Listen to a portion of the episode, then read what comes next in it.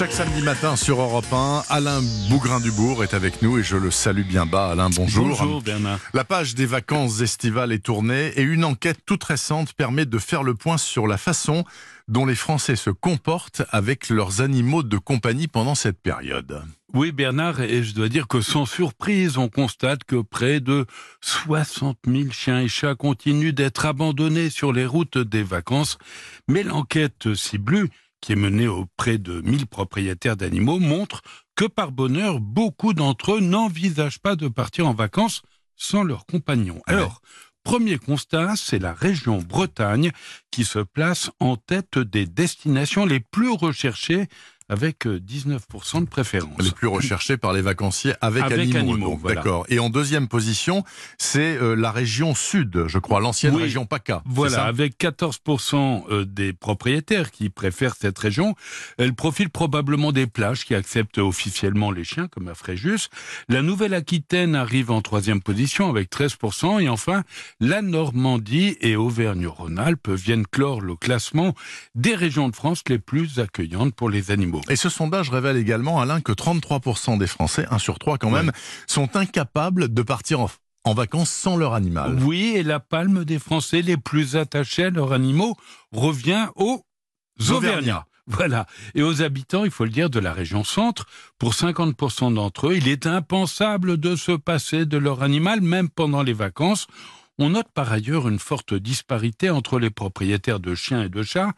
40% des possesseurs de chiens restent fidèles à leur toutou, tandis que 70% des propriétaires de chats considèrent qu'au fond, la séparation n'est pas un problème. Peut-être les chats sont plus indépendants. Donc, voilà. Mais enfin, ça me semble absolument logique de partir en vacances avec son animal de compagnie, si c'est possible. Oui. Le problème, c'est que emmener son animal en vacances, ça a un coût. Est-ce que l'aspect financier joue un rôle dans le choix des propriétaires des bêtes? Alors, globalement, un Français sur 3 est prêt à payer plus cher les vacances pour partir avec son animal.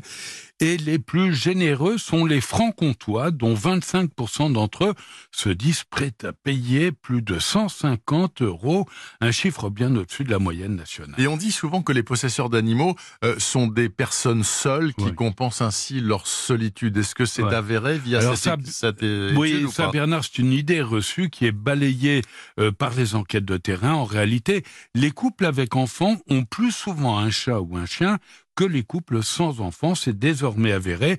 On peut même préciser que près de 50% des foyers possédant un chien sont des familles composées d'au moins 3 personnes et plus. Et enfin, le cadre rural, ce qui est assez logique, est plus propice à la possession d'un animal de compagnie que le cadre citadin. Vous avez, vous, un animal de compagnie ? Non, parce que je les aime beaucoup et par conséquent, je ne serai pas fidèle. Je me balade trop à droite et à gauche. Je préfère ne pas en avoir. De manière générale, vous êtes infidèle, de toute façon. Qu'est-ce qu'il me dit, le Bernard ?